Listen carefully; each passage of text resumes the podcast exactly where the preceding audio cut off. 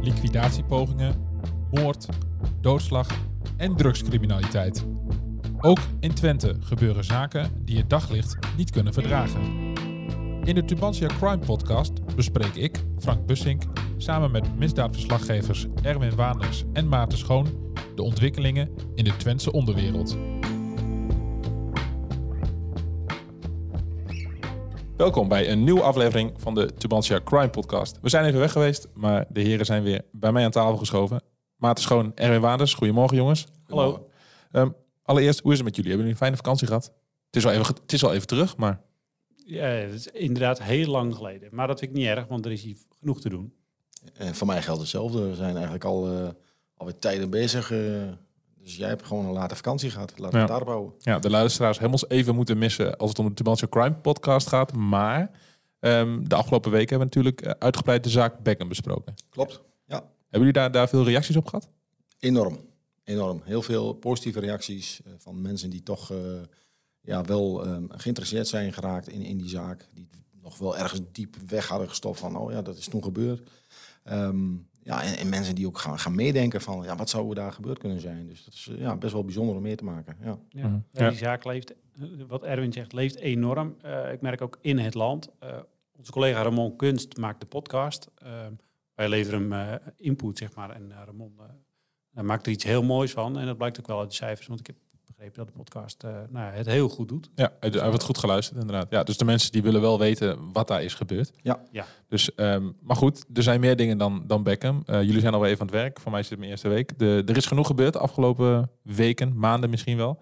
Ehm, maar toch wil ik even naar de actualiteit. Want gisteren was er een zitting, of een eerste proforma zitting in de zaak rond de kooklijn van Curaçao richting Twente en de Achterhoek. Maarten. Klopt. Eh, d- daar kwamen zes verdachten. eh, verschenen voor de rechter. eh, eigenlijk voornamelijk voor hun voorlopige hechtenis. En dat is waarom die eerste proforma-zitting er was. Ze waren er eh, bijna allemaal eh, via een beeldschermverbinding. En dus dan zitten ze in de PI en dan het met, via videobellen. En hun advocaten waren dan in de zittingzaal. Alleen de laatste verdachte, die was er in levende lijven. Die heeft volgens het Openbaar Ministerie ehm, vooralsnog, want het is natuurlijk allemaal onder voorbehoud, het onderzoek loopt nog. maar het Openbaar Ministerie denkt dat de laatste verdachte is een Hengeloer van 49. En ze denken dat hij een van de eh, ja, leidende rollen zou hebben gehad. Eh, samen met eh, nog een meneer van eh, 28 en die woont in het Duitse Vreden. Maar dat is wel een, een die, heeft, die is al in Nederland geboren, geloof ik. Ja. Dus dat, Is, is er tijdens die proforma zitting nog veel, veel nieuwe informatie bovengekomen of niet? Ja, ja, ja, ja. Het Openbaar Ministerie denkt niet, want de, moet even terug. In de zomer, 30 juni, is er een hele grote actie geweest. Meer dan 400 medewerkers van politie en justitie zijn toen eh, in de weer geweest met invallen op 13 plekken. Er zijn toen zeven personen aangehouden. En toen is er ook ehm, iets van 73 kilo kook gevonden in eh, supermarkttassen. Die zaten in een eh, auto in Zilvolde, of daar kwamen ze vandaan, uit de loods in Zilvolde. Later, een paar dagen later, hebben ze een boot in de haven van Vlissingen onderschept. Die kwam uit Curaçao en daar zat nog eens 120 kilo kook in. Dat heeft de politie toen bekendgemaakt. Uh, gisteren werd duidelijk dat, het, dat justitie hen verdenkt van uh, meerdere zendingen, zeker drie jaar lang, elk half jaar een zending kook vanuit Curaçao. Dat ze in totaal iets van 674 kilo cocaïne deze kant op hebben gehaald. Dat zou een straatwaarde hebben van ja, rond de 57 miljoen euro. Alles Mhm. bij elkaar. Ja, en in, in, in, even voor mijn begrip, is dat, is dat veel ten opzichte van wat er normaal gesproken... Ja, je, weet, je weet natuurlijk niet wat er binnenkomt, maar als je het vergelijkt met andere partijen die zijn onderschept de afgelopen jaren, is het dan veel? Of Voor, het...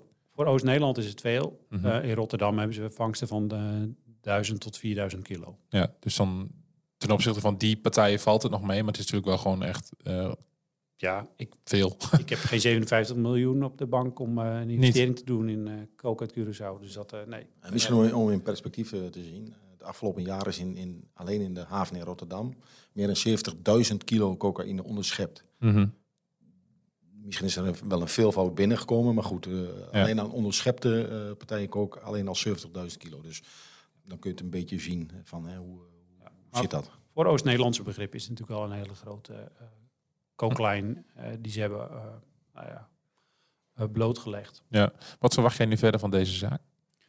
Uh, dat het nog lang gaat duren. Dat Ja. is de korte samenvatting. Eh, nee, er zijn, er zitten zes verdachten vast. Eh officier van Justitie zei eh, dat er heel veel data is in beslag genomen. Ik denk dus versleutelde berichten. Eh, dat is ook wat de officier zei. Er was een man uit Schiedam die wordt, werd gezien als de tussenpersoon. Tussen de Twentse groep, eh, waar de twee eh, de leiding hadden die ik net noemde. En eh, er werden nog wat namen genoemd. Ehm, die, ja, die zal ik niet herhalen, want die zijn officieel nog geen verdachte volgens mij. Ehm, maar die Schiedammer, die zou ook geregeld hebben voor eh, de Sky eh, tele- communicatie, zeg maar. En die zou nou, dat soort dingen. Dus alles ging versleuteld. Mhm. Dus dat moet ze allemaal nog kraken. Ja. En, en het onderzoek is nog in volle gang. Ja, dus het gaat nog wel even, even duren wel even voordat duren. hier eh, de, de, de strafeisen worden gedaan. En, eh, Ja, dus de, de voorzichtige optimistische schatting is het najaar van 2023 dat deze zaak inhoudelijk wordt behandeld. Ja. Nou, ja, Dat is nog ruim een jaar dus. dat duurt nog wel eventjes. En er zitten waarschijnlijk nog aardig wat verdachten die nu eh, ja, een beetje met de samengeknippen billen zitten. Ja, de officier Of, heeft ja, of, of hun eh, eh, ja, PGP-telefoon eh, is gebruikt en, en ja, of, of daar eh, strafbare feiten uit Ja, te halen zijn. Niet alleen dat. eh, de officier kondigde al aan dat ze één of meerdere verdachten nog gaan aanhouden. Dat er aanhoudingen zullen nog verricht worden. Mhm. Een van de verdachten, eh, die hoorde ook van dat er mogelijk misschien nog wel aanklachten bij hem eh, op het lijstje komen. Oké. Ehm, en de officier verwees ook naar andere drugzaken hier in Overijssel, hier in Twente. waar ook cocaïne werd gevonden, wat misschien wel ook uit zo'n partij uit Curaçao is gekomen. Ja, maar dat kunnen ze waarschijnlijk allemaal onderzoeken, toch? Qua eh, samenstelling van het product. Of... Daar hebben we niet over gesproken. Oké. Ja, ja. Eh, Erwin, als ik zeg eh Donny S., wat zeg jij dan? Dat is een eh, bijzondere man, Ja, want, kan ik melden. ja, vertel eens. Nou ja, Donny S. stond afgelopen maandag eh, niet voor het eerst in zijn leven eh, voor de rechtbank. Verdacht van eh, oplichting, fraude, eh, witwassen, eh, diefstal. Ehm, ja, justitie heeft hem, eh, eh, verdenkt hem van, van, van hè, de feiten die ik net opnoemde. Eh, alleen meneer ontkent uiteraard in alle toonaarden. Nou, dat is niet nieuw. Daar doen wel meer verdachten. Hè. De gevangenis zit vol met onschuldige mensen. Maar Donny S. is wel iemand die altijd op de radar staat van politie en justitie. Ja. Ehm, ja, hij wordt gezien bij allerlei zaken in Twente waar hij vlees ophaalt voor 700 euro bij een, bij een slagerij in, in Haaksbergen. Hij laat ehm, eh, een, een drankarrangement, eh, bestelt hij bij een horecagelegenheid ook voor 500, 600 euro. Vervolgens eh, wordt het ergens afgeleverd of hij haalt het zelf op. Hij staat op camerabeelden en als justitie hem daarmee confronteert, dan zegt hij: Ja, maar dat ben ik niet. Dat is een dubbelganger van mij. Ehm, maar er is elke keer een link naar hem te leggen. Mhm. Ehm, het, het probleem is, er is ooit een telefoon ontvreemd bij het MST, het ziekenhuis in Enschede. En die is in zijn bezit of in, in, in, in de omgeving van hem. En eigenlijk, die telefoon die speelt een cruciale rol bij de verdenkingen tegen hem. Want overal waar hij op duikt, duikt die telefoon ook op. Ehm, wordt ermee gebeld, wordt ermee geappt. Eh, mensen in zijn omgeving staan in die telefoon. Ehm, hij is betrokken bijvoorbeeld bij, althans dat zegt justitie, bij het ehm, beschikbaar stellen van zijn rekening, van zijn, zijn bankrekening.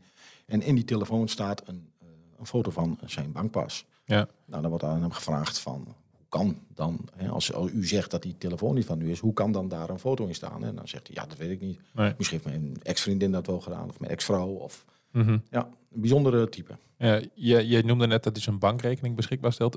Wat voor zaken gaat het dan om? Ja, dat eh, is een, een, een oude stel. eh, die krijgen ja, eigenlijk de klassieke manier. Die krijgen een appje van hun dochter. Denken zij eh, dat er snel, nieuwe meubels besteld.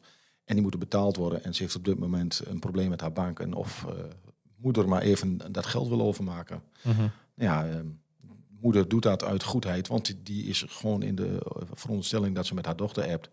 Het geld wordt vervolgens keurig op de rekening van eh, Donny S. gestort. En ja, dat geld wordt. Hij, hij, hij fungeert daar volgens justitie als geldezel. Dus eh, het geld is niet voor hemzelf. Hij krijgt er uiteindelijk 200 euro voor. En het geld is verdwenen. En dat zien ze nooit meer terug. Dat zien ze waarschijnlijk nooit meer terug, of een deel ervan. Eh, er is in ieder geval een, eh, een vordering eh, benadeelde partij ingediend. En nou ja, dan is het afwachten of dat wordt toegewezen. Ja, en wat voor een straf staat hem te wachten? Nou ja, justitie is eigenlijk wel klaar met hem. De reclassering is klaar met hem. Hij heeft in 2019 is hij ook veroordeeld eh, voor dezelfde soort feiten. Ehm, het was ook wel bijzonder dat deze officier van justitie, maar ook de voorzitter van de rechtbank, hem ehm, ja, wel kenden. En de voorzitter van de rechtbank zei ook van, wij kennen elkaar. Ik heb voorkennis over u. Ehm, normaal gesproken zou elke advocaat op dat moment eh, aan de bel trekken en zeggen van, oh, wacht even, eh, Mhm. eh, een wraakingsverzoek. In dit geval de advocaat Rob Oudebril geen enkele moeite daarvoor. En dat was op, op zich ook wel logisch. Ehm, nou, justitie wil hem in ieder geval 30 maanden cel geven. Het Openbaar Ministerie heeft dat geëist. En bovendien zou hij nog een straf van vijf maanden uit moeten zitten eh, eh, uit een eerdere eh, veroordeling. Dus het zou Mhm. bij elkaar op 35 maanden komen. Ja. Maar hij zit al een tijd vast, dus dat gaat er dan weer af, hè, zijn voorarrest. Maar eh, ja, over twee weken horen we eh, hoe dat afloopt. Ja. Hoe, hoe sterk is de zaak van het, van het OM? Sterker dan sterk. Ja? Ja, ik geloof niet dat deze man ermee wegkomt. Dat, Nee. dat hij zomaar de straat op komt. Nee. Nee, nee. Eh, geldt dat ook voor eh, Richard L., de, de verdachte in, eh, in de moordzaak van René Lucas? Dat is een hele grote stap die Ja, je neemt. Maar, ja, ik moet bruggetjes maken. Ja, dat snap ik. Maar dit is een hele grote stap. Ehm, eh, waar je bij Donny Est eh, misschien nog wel een keer een, een knipoog kunt hebben, is de, de volgende zaak. Ja, Richard L. is echt wel een hele ernstige. Ja. Ehm, is vrijdag de inhoudelijke behandeling eindelijk. Of eindelijk, eigenlijk binnen een jaar is ze op zich redelijk snel. Maar ehm, ja, dat wordt een lange, lange zittingsdag eh, in, in Almelo. eh. Want, want neem, neem ons de, de luisteraar even mee, want waarvan wordt hij eh, verdacht? Richard L. wordt verdacht dat hij op, vier, in de nacht van 24 op 25 september 2021 in het Schelvospark René Lucas om het leven heeft gebracht ehm, met 29 messteken. Ehm, het bijzondere aan deze zaak is dat er eigenlijk nog steeds geen duidelijk motief naar buiten is gekomen van waarom steekt iemand een andere persoon 29 keer. Ehm, nou ja, eh, Richard L. is onderzocht in het Pieterbaancentrum. Daar komt al naar voren dat hij verminderd toerekeningsvatbaar is. Hij is een bekende van politie en justitie, is eerder veroordeeld voor geweldsdelicten. En eh, ja, vrijdag zullen de psycholoog en de psychiater die hem hebben onderzocht in het Pieterbaancentrum zullen gehoord worden door, eh, door de raadsman van, eh, van Richard L. Ja, en dan, eh, dan gaan we horen wat, eh, hoe justitie hier tegenaan kijkt. Ja. Waren in deze zaak eigenlijk twee dingen die me steeds opvielen. Eén, er was een telefoon die niet gekraakt kon worden. Klopt. En twee, er hangt een zweem boven, lees ik in eh, elk artikel. Ja. Kun, je daar iets meer over zeggen? Ja, want nu Ja. jij zegt zweem, inderdaad, denk ik, ben ik ook wel benieuwd wat Ja. die zweem dan precies is. Ja, dat, dat, is, ja, dat is speculatief, maar ehm, eigenlijk is de, die René Lucas is een beetje een, een, een, een, een eenling. Hè. We kunnen weinig over hem terugvinden, ook niet in zijn omgeving. Ehm, van eh, Richard L. wordt gezegd dat hij een, een verleden heeft in de, in de drugswereld. Dus dat hangt er een beetje boven, dat het een, om een drugsruzie zou kunnen gaan. Eh, misschien wel een, mislukte deal of wat dan ook. Ehm, en het andere is, is speculatief, maar het is ook wel, wat toch wel steeds nadrukkelijk naar boven komt, dat er mogelijk sprake is van misbruik in een ver verleden. En waarbij eventueel Richard L. slachtoffer zou zijn geworden van misbruik van René Lucas. Maar Ja. dat is speculatief, dus het is misschien wel heel gevaarlijk dat we het zeggen. Maar eh, we kunnen er niet, eigenlijk niet omheen, want dit, dit zingt gewoon al, al tijden rond Ja. het eh, proces. Ja, dus dan misschien een beetje dat, je, dat ik te veel series kijk hoor. Maar als je dan eh, leest dat het gaat om 29 messteken. Ja. Vaak als het in zo'n crimineel mil- milieu is, dan, dan is het vaak gewoon zorgen dat, dat er iets gebeurt met de persoon. Maar 29, dan zit je heel vaak al, aan, al heel snel te denken aan iets. Dit is, ja, dit is eh, woede, dit is Ja. eh, een, een vlaag van, van woede en, en razernij, eh, zou, je, zou je zeggen. Ehm, we gaan waarschijnlijk vrijdag horen waar hij allemaal geraakt is. Ehm, eh, wat we weten is dat hij in ieder geval in het bovenlichaam, in zijn hals, in, in benen, in armen, in, in rug. Ja. Dus op allerlei plekken eh, is hij eh, geraakt. En we, we zullen het vrijdag precies horen. Dus het zal voor eh, de nabestaanden geen pretje worden Nee. om exact alle details te moeten horen. Ik neem aan dat ze goed zijn voorbereid door, Ja. door het Openbaar Ministerie en dat ze mee zijn genomen in het, in het hele onderzoek en in, ja, in het dossier. Maar ja, op een moment dat je dat hoort op een zitting, waar, waar ook publiek en pers bij is, dan kan ik me voorstellen dat het geen. Nou, dat maakt wel indruk. dat gaat wel indruk maken. Ja, Door merg en been misschien Ja. wel. Ja. Ja. Zijn er verder nog zaken die deze week eh, op de rol staan, jongens? Nee, verder is het eh, volgens mij eh, redelijk rustig. Ja. We hebben nog wel een zaak eh, gehad, een, een- twee weken geleden, bij, bij absentie van jou. Mhm. Waar ik eigenlijk nog wel even iets over wil zeggen. Over, over Halil A heb je nu, Halil, denk ik. Ja, Halil Ja. A, een, een, een jongeman uit Almelo die ehm, ja, op, een, op een avond gezellig naar Café de Stam gaat. Wel in zijn eentje, dat, dat was wel bijzonder. Ehm, en hij wordt een beetje vervelend na wat drankgebruik. Ehm, en wordt vervolgens door de barman eigenlijk eh, richting de uitgang gedirigeerd. Het is warm, dus het terras zit vol. En, eh, en meneer, eh, ja, die wordt heel vervelend tegen de barman. En hij heeft dan de pech dat er op het terras een, een groepje mariniers zit. En die zijn hem op een bepaald moment helemaal zat. Ja. Die helpen de barman even mee om die vervelende klant, in dit geval Halil A, van het terras te verwijderen. En dat pikt hij niet. Hij gaat Nee. naar huis toe in, in, in in blinde woede. Hij ehm, heeft blijkbaar ergens een garagebox waar, waarvan hij weet dat daar een eh, vuurwapen ligt. Dat haalt hij op. En hij keert terug naar het café. En ehm, ja, dan, dan ontstaat er een beetje een rare situatie. Want hij achtervolgt een groepje waarvan hij denkt dat het de mensen zijn die hem hebben... eh, ehm, Die, die mariniers. ja, of, of mensen die hem hebben uitgelachen op het terras. Eh, maar uiteindelijk blijkt dat hij gewoon iemand ehm, ja, achtervolgt die er helemaal niks mee te maken heeft. En die komt tegenover hem te staan. En ja, die, die roept hem wat toe van, eh, ga toch weg joh. Ja. Op dat moment heeft hij al een wapen in de hand, het vuurwapen in de hand. En dan zegt de, de- het latere slachtoffer zegt van, ja, ga je lekker weg joh, dat is een nepwapen. Ja. Maar dan laat hij zien dat het wel een eh, echt wapen is. En hij laat het door en hij schiet eh, richting eh, de persoon. Ja. Wel, weliswaar eh, niet eh, gericht op het bovenlichaam. Maar waarschijnlijk is dat meer geluk dan wijsheid volgens eh, justitie. Ja, want hij werd vervolgd voor poging tot doodslag. Ja, maar en daar uit- is hij niet voor veroordeeld nee, uiteindelijk. uiteindelijk is het een eh, poging tot zware mishandeling eh, geworden. Omdat hij dus niet gericht op bovenlichaam heeft geschoten. Nou ja, wat ik al zei, dat was waarschijnlijk meer geluk dan wijsheid. Ja. Ehm, het bizarre aan dit verhaal is dat Halil A. is een goede vriend van Tourguy G. En die kennen we nog als de schutter op een bruiloft in Beckham. Ja. Bij een Turkse bruiloft eh, ontstond er eh, eh, ruzie. En ja, toen schoot ehm, deze Tourguy schoot meerdere keren eh, in, in een volle zaal. Daar raakte ook mensen zwaar gewond. Eh, die is later veroordeeld tot... eh, eh, even uit mijn hoofd zeg ik dat hoor, want hij is in hoger beroep gegaan.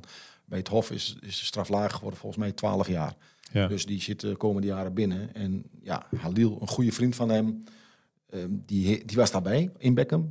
Dus je zou zeggen, dan leer je toch van de fouten van je kameraden. Maar blijkbaar is dat bij Halil niet helemaal gelukt. Nee. En hoe lang moet hij nu eh, zitten? Hij is uiteindelijk, eh, eh, de strafeis was wat hoger. Hij is volgens mij uiteindelijk veroordeeld tot 24 maanden, waarvan 12 voorwaardelijk, zeg ik even uit mijn hoofd. Maar Maarten zoekt het as we speak even op. Ja, het zijn allemaal eh, Eh, ja, 24 maanden, waarvan 8 voorwaardelijk. acht voorwaardelijk. Kijk, nou, Ja. eerder wie eerder toekomt. Maarten, heb jij nog bijzonderheden? Die, Nee, of ook niet van de afgelopen weken, de afgelopen maanden, dat, eh, die we hebben gemist, die we nog even moeten, moeten aanstippen?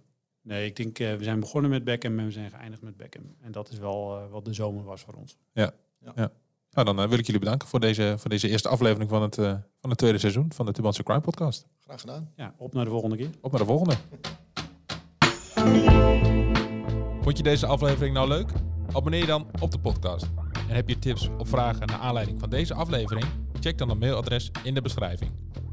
Bedankt voor het luisteren en tot de volgende keer.